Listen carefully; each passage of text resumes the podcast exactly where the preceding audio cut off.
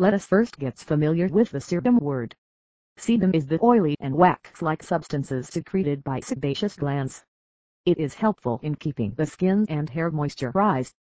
The constituents that completely build up sebum are free fatty acids, wax esters, triglycerides, cholesterol, squalene, and cholesterol esters.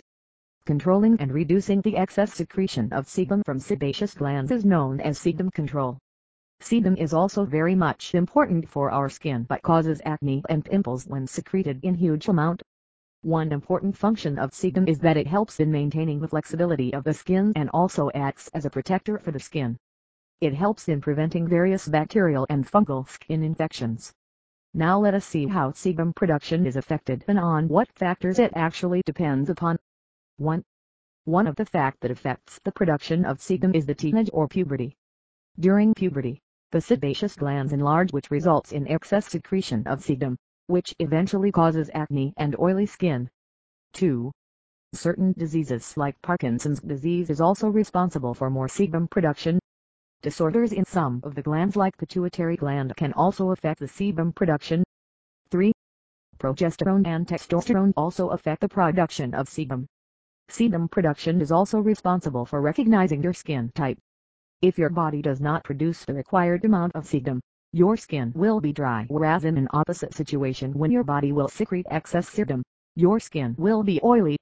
Oily skin is the major cause of acne and scars which is the most irritating things mostly for teenagers. So, for controlling the sebum secretion, there are numbers of treatments but the best one to be chosen is a natural way to treat it safely. Below mentioned are some of the tips to control the production and secretion of sebum in your body. A. Pantothenic acid. Pantothenic acid which is also known as vitamin B5 is a well-known way to control sebum secretion in the body. Consuming this vitamin in sufficient amount will help your body increase the metabolism and hence reducing the excess oil secretion. Be keeping skin clean. The dirty skin is the root problem for such irritating things in our face.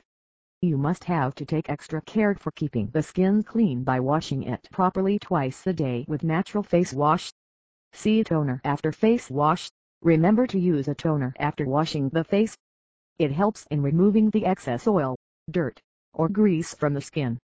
It also helps in opening up the clogged pores of the skin which is very much important.